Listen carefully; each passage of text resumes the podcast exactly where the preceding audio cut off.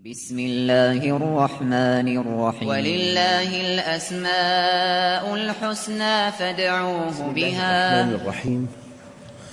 الحمد لله رب العالمين والصلاة والسلام على سيدنا محمد الصادق الوعد الأمين. اللهم أخرجنا من ظلمات الجهل والوهم إلى أنوار المعرفة والعلم ومن وحول الشهوات إلى جنات القربات. أيها الإخوة الكرام لا زلنا في اسم الشهيد. الله عز وجل يقول إن الله كان على كل شيء شهيدا. على كل شيء والمطلق على إطلاقه. وفي آية ثانية يقول الله عز وجل والله شهيد على ما تعملون. كأن هذه الآية مخصصة للإنسان. والله شهيد على ما تعملون. وفي آية سادسة قل أي شيء أكبر شهادة؟ قل الله. قل الله شهيد بيني وبينكم. إذا أعظم شهادة على الإطلاق شهادة الله عز وجل.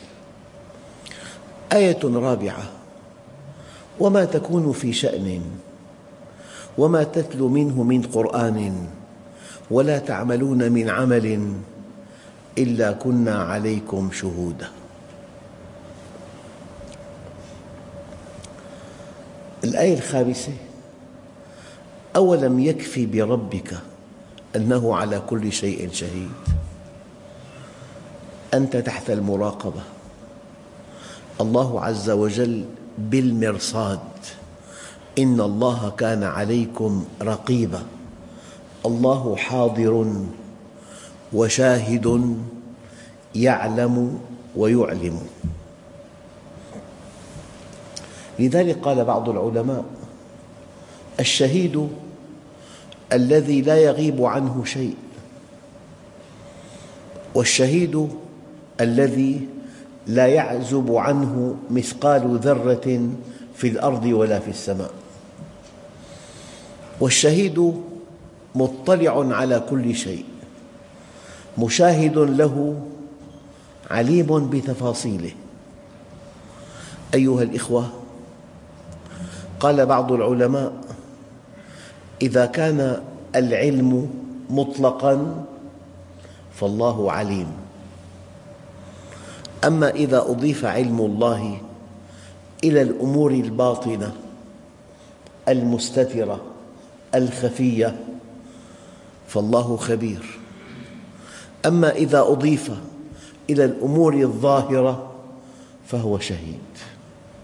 عليم خبير شهيد. الله عز وجل حاضر وشاهد. ويشهد يوم القيامة. الله شهيد يشهد لعباده يوم القيامة يشهدهم أعمالهم. فقد قال تعالى اقرأ كتابك كفى بنفسك اليوم عليك شهيدا. يشهدهم أعمالهم. ما لهذا الكتاب؟ لا يغادر صغيرة ولا كبيرة إلا أحصاها. النبي عليه الصلاة والسلام سماه الله في كتابه شاهداً وشهيداً. قال تعالى يا أيها النبي إنا أرسلناك شاهداً ومبشراً ونذيراً وداعياً إلى الله بإذنه وسراجاً منيراً. وقال تعالى فكيف إذا جئنا من كل أمة بشهيد؟ وجئنا بك على هؤلاء شهيدا. الآن المؤمن الذي يقدم أثمن شيء يملكه حياته. هذا المؤمن يسمى شهيداً.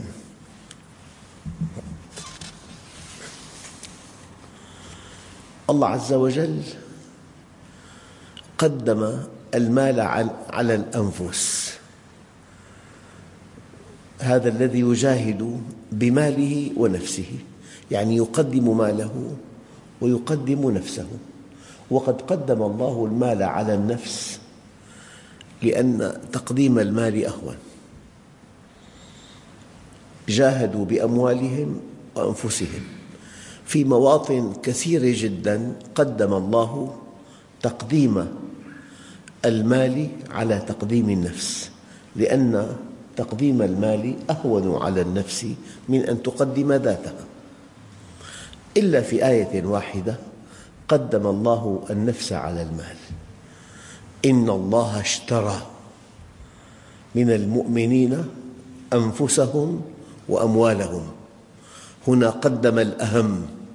في الآيات الكثيرة قدم الأسهل. نعم. أيها الأخوة من الآيات التي تشير إلى معنى الشهيد. قالا ربنا إنا نخاف أن يفرط علينا أو أن يطغى. قال لا تخافا دقيقة إنني معكما أسمع وأرى. الله مع المؤمن معه في حركته في سكنته في عطائه في منعه. في صلته في قطعه في غضبه في رضاه.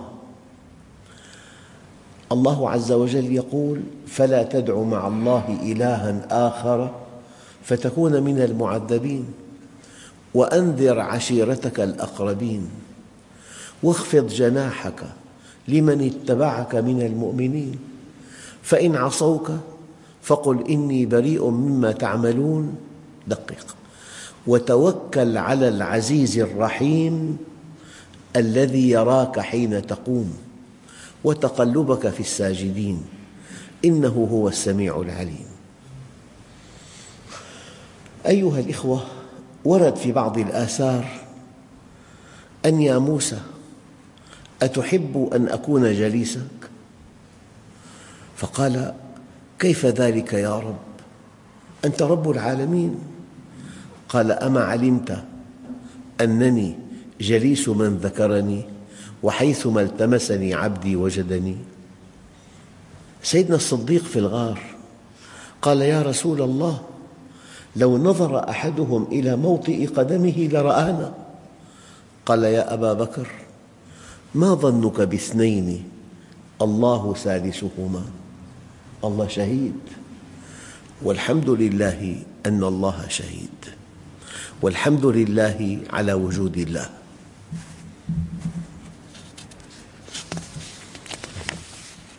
أخواننا الكرام أفضل إيمان المرء أن يعلم أن الله معه حيث كان.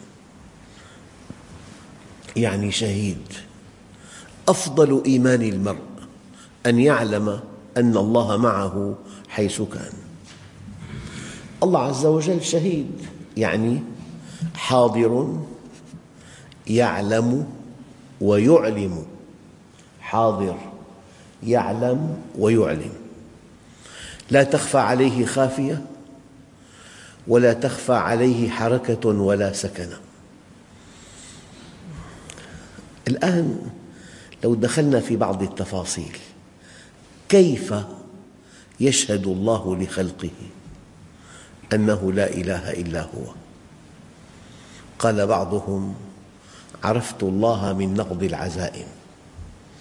إنسان يملك خبرات واسعة علمه عميق خبراته واسعة بأسه شديد يحكم الأمر يسد كل الثغرات ثم يؤتى من مأمنه فلا يتحقق هدفه. عرفت الله؟ من نقض العزائم. إنهم يكيدون كيدا وأكيد كيدا فمهل الكافرين أمهلهم رويدا الله شهيد. أب ترك خمسة أولاد. أكبر الأولاد استولى على كل ثروة والده. وجعل إخوته الصغار تحت جناحه. حرمهم كل شيء. كيف يشهد الله أن هذا الأخ الأكبر كان ظالماً؟ وأن إخوته الصغار مظلومون؟ وفق الله الصغار ودمر الكبير حتى اضطر الكبير أن يعمل عندهم موظفاً. شهد الله له أنه ظالم وشهد لإخوته أنهم مظلومون. هذا يحصل كثيراً في شؤون الزواج والشراكة. الزوج المظلوم يوفق بزواج ناجح بعد انفصام الزواج الأول والشريك المظلوم يوفق بعمله بعد انفصام الشركة أيها الأخوة نصر الله للضعيف الفقير شهادة من من الله لخلقه أن الأمر بيده. افعل ما تشاء. تكلم ما شئت. اعمل ما شئت لكن الأمر بيد الله. أوضح مثل أنت حينما تقرض قرضاً ربوياً قدمت مئة ألف والفائدة عشرة في المئة المبلغ رد لك مئة وعشرة آلاف. أما إذا أقرضت قرضاً شرعياً بلا فائدة قدمت المئة ألف وعادت لك بعد سنتين مئة ألف وقد ضعفت قيمتها الشرائية. أنت بالآلة الحاسبة القرض الحسن فيه خسارة وبالآلة الحاسبة القرض الربوي فيه ربح. أما بالقرآن يمحق الله الربا ويربي الصدقات. أن الله شهيد أن هذا القرآن كلامه. يمحق الله الربا ويربي الصدقات. يعني تصور أن اللهم صل عليه نبي هذه الأمة رسول هذه الأمة سيد البشر سيد الخلق حبيب الحق كان في أول الدعوة ضعيفاً. كان يمر على عمار بن ياسر وهو يعذب. لا يستطيع أن يخلصه. ضعيف. ما الحكمة من أن الأنبياء في بداية الدعوة كانوا ضعافاً؟ ليسمن الذي آمن به. لا يملك الدنيا. لا أملك لكم نفعاً ولا ضرا. نبي كريم نبي صادق نبي الله عز وجل معه وحي السماء ومع ذلك لا يملك أن يوقف العذاب عن أحد إخوانه. يقول صبراً آل ياسر فإن موعدكم الجنة. إذا ضعف الأنبياء في بداية دعوتهم لحكمة بالغة بالغة.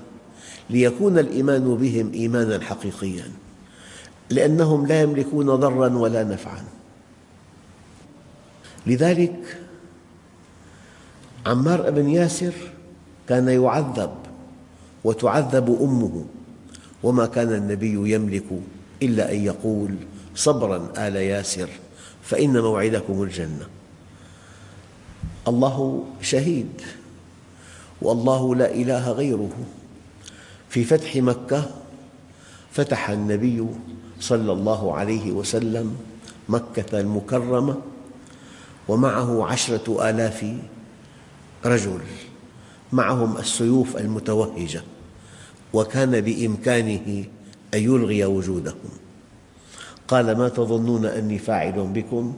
قالوا أخ كريم وابن أخ كريم. قال اذهبوا فأنتم الطلقاء. يعني الله. لا إله إلا هو وشهيد. انظر في بداية الدعوة وكيف انتهت الدعوة. لذلك الأمور بخواتيمها والعاقبة للمتقين. الله شهيد وواحد أحد فرد صمد لم يلد ولم يولد ولم يكن له كفوا أحد. الله شهيد. يشهد لعباده أنه لا إله إلا هو. قال تعالى أم حسب الذين اجترحوا السيئات أن نجعلهم كالذين آمنوا وعملوا الصالحات؟ قد يكون الإنسان قوياً وقد يكون ذكياً وقد تكون خيوط كل شيء بيده ومع ذلك يدمره الله. وقد يكون الآخر ضعيفاً. لا حيلة له. ومع ذلك يقويه الله عز وجل. فتقوية الضعيف المؤمن وتدمير القوي الكافر شهادة من الله عز وجل لخلقه أن الأمر بيده. يعني الله عز وجل لا كما يتوهم بعض المتوهمين أنه يشهد لعباده يسمعون كلامه. لا لا. الأمر بيده. فحينما يدمر الظالم القوي ويقوي المؤمن الضعيف حينما يوفق المظلوم هذه شهادة الله لعباده أن الأمر بيده. يعني العوام لهم كلمات أحيانا رائعة. يقول لك أحدهم ما في إلا الله. والله كبير. ما في إلا الله الأمر بيده. والله كبير. يعني هذه البلاد الشرقية التي رفعت شعار لا إله وتملك من القنابل النووية ما تستطيع تدمير الأرض. كيف تداعت من الداخل؟ بلا حرب وبلا قتال. كيف أصبحت دولة أقل من الدول الأخرى؟ يعني سبعون عام من القوة والغطرسة تتلاشى. إن الباطل كان زهوقا. الله يشهد لعباده الأمر بيده. سيدنا عمر رضي الله عن عمر جاءه رسول من معركة نهاوند فقال حدثني ما الذي حصل؟ قال له مات خلق كثير. اذكر بعضهم ذكر بعضهم. من أيضا؟ قال إنك لا تعرفهم فبكى. بكى وقال وما ضرهم أني لا أعرفهم إذا كان الله يعرفهم. الله شهيد. لا تقلق. إذا كنت على حق لا تقلق. قل الله ثم ذرهم. علامة المخلص لله. أن دخلنا في موضوع آخر. الله شهيد. يرى المخلص من غير المخلص. يرى الصادق من غير الصادق. يرى المستقيم من المنحرف. فالله عز وجل شهيد. فكيف يشهد الله لهذا العبد المؤمن أنه يقدم عملا خالصا له؟ قال العلماء علامة المخلص أن عمله لا يختلف أمام الناس وبينه وبين نفسه.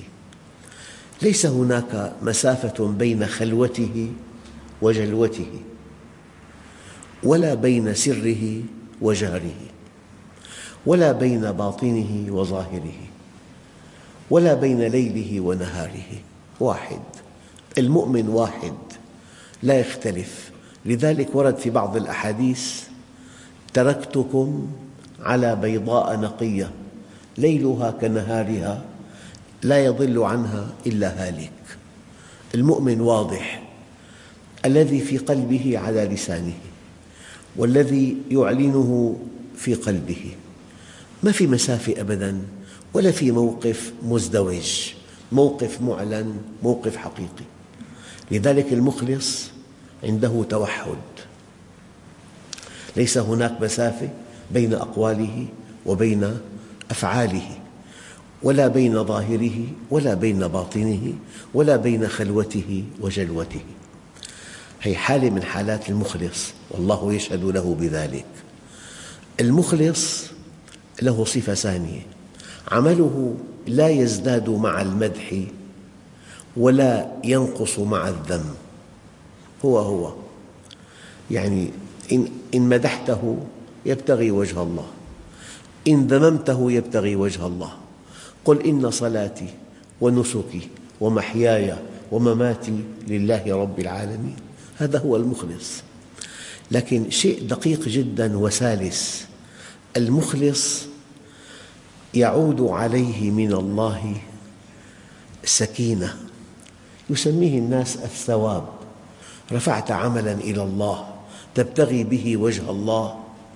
عاد من الله عليك راحة نفسية.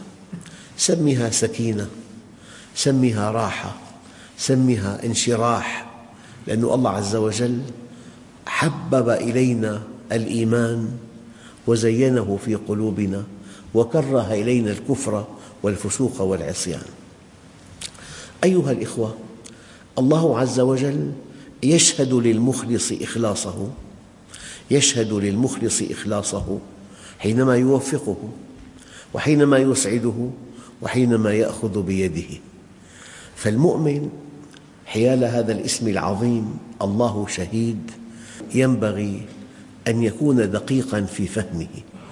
كما أن الله سبحانه وتعالى لا تغيب عنه شاردة ولا واردة. إذا كنت أنت مدير مؤسسة مدير مستشفى مدير جامعة مدير مدرسة صاحب شركة. ينبغي أن تكون دقيقا في جمع الحقائق. ينبغي أن تعلم كل شيء. ينبغي أن تدير هذا العمل إدارة ذكية. ينبغي أن أن تعرف من حولك. هذا من تطبيقات اسم الشهيد إن الله يعلم ويعلم. وينبغي أن تحاسب. الله عز وجل حاضر ويعلم ويعلم فكلما غاب المرء عن عمله وجرى في غيبته ما لا يحمد عقباه لا يكون مشتقا هذا الكمال من الله عز وجل. أنت كإنسان تعمل بإدارة مدرسة إدارة جامعة إدارة مؤسسة ينبغي أن تجمع الحقائق اليقينية وأن تبني على هذه الحقائق القرار. هذا من تطبيقات اسم الشهيد ونحن دائما وأبدا نقول ينبغي أن تتقرب إلى الله بكمال مشتق منه. يعني إنسان أب لا يدري ما يجري في البيت. البنت غابت لا يعلم أين هي عند إحدى صديقاتها. هكذا قالت لا يعرف أين ابنه. لا يعرف ماذا يجري في غيبته. هذا ليس بأب. يعني الله عز وجل شهيد.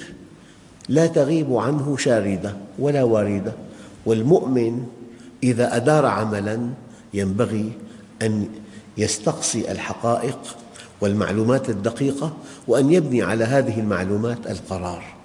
أما أن يتخذ قرار بلا دراسة بلا معلومات قد يظلم هذا ليس من شأن المرء المؤمن. شيء آخر الله عز وجل يشهد الإنسان عمله. يشهده عمله. وأنت كمؤمن لما يكون حولك إنسان تبين له خطأه. بصورة انفرادية أنت ينبغي أن تعلم من حولك بأخطائهم إن كنت تقودهم إلى ما هو فيه صلاحهم. يعني أنه إنسان غافل عما يجري لا يعلم ما يجري. هذا ليس مؤهلا ليقود هذه المركبة إلى جانب الأمان. أيها الإخوة الآن علامة المخلص أنه لا يبحث أبدا عن تقدير الناس ولكنه لسان حاله يقول إلهي أنت مقصودي ورضاك مطلوبي. ومن عرف نفسه ما ضرته مقالة الناس به. من عرف نفسه ما ضرته مقالة الناس به. أخواننا الكرام لا أكتمكم أحد أكبر أسباب الانضباط أن تشعر أن الله معك. أحد أكبر أسباب الانضباط أن تشعر أن الله معك يشهد عملك يشهد حركاتك وسكناتك يسمع أقوالك يرى حركتك عليم بك. لذلك الإيمان ضابط الإيمان يردع الإيمان قيد الفتك ولا يفتك مؤمن الإيمان قيد الفتك. ولا يفتك مؤمن. أيها الإخوة تعلمنا أنه لا بد من أن تشتق كمالا من كمالات الله تتقرب به إليه وهذا معنى قوله تعالى ولله الأسماء الحسنى فادعوه بها أي تقرب إليه بكمال مشتق من كماله أو إنك إن تعرفت إلى أسمائه الحسنى أقبلت عليه لأن الله عز وجل يقول ولله الأسماء الحسنى كمال الله كمال مطلق والحمد لله رب العالمين.